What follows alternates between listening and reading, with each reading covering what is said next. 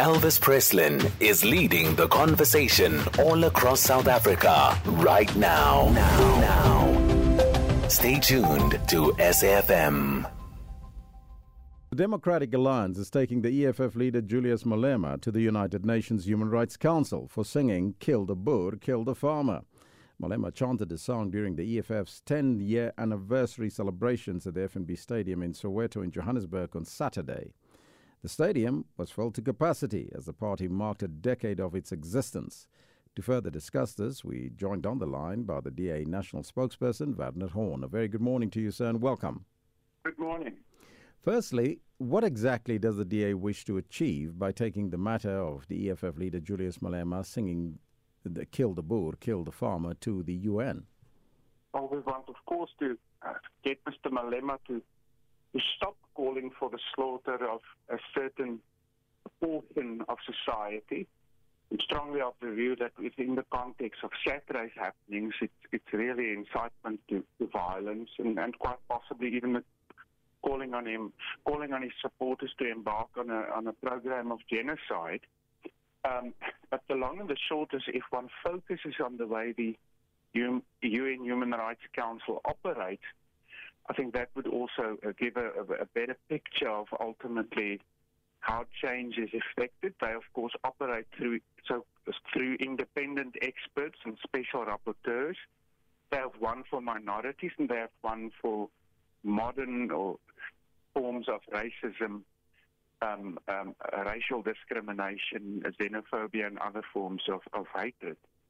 And, and they operate through country visits, conversations with the implicated, the states involved, and then they issue advisory notes, advocacy notes, and only after that, of course, if there's not a change in behavior, they embark on resolutions to condemn, and then furthermore put pressure on the state involved to embark on the type of legislative reform that would prevent a reoccurrence from of, of the the type of behaviour they see as as problematic in the human human rights context. Mm-hmm.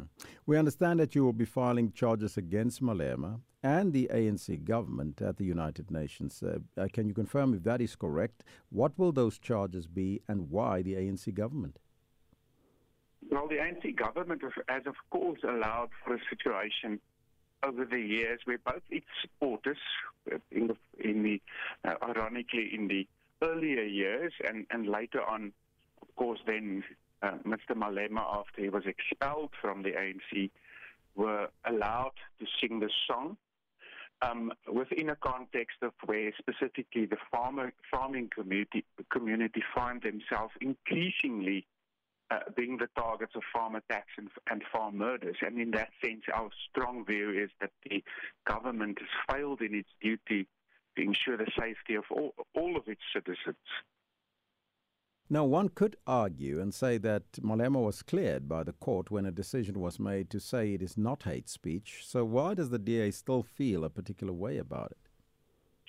Yeah, look, yeah, you're quite correct in the sense that, of course, the matter Uh, in a strict sense, has been before the, the Gauteng High Court. It's still now the subject of an appeal.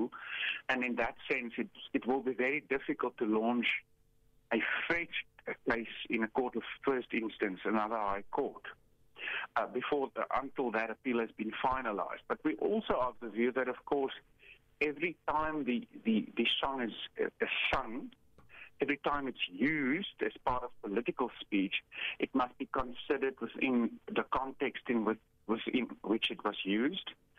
Um, and in that sense, we of the view that, that Saturday was a proliferation of it, much less symbolic, much more um, program of action-like.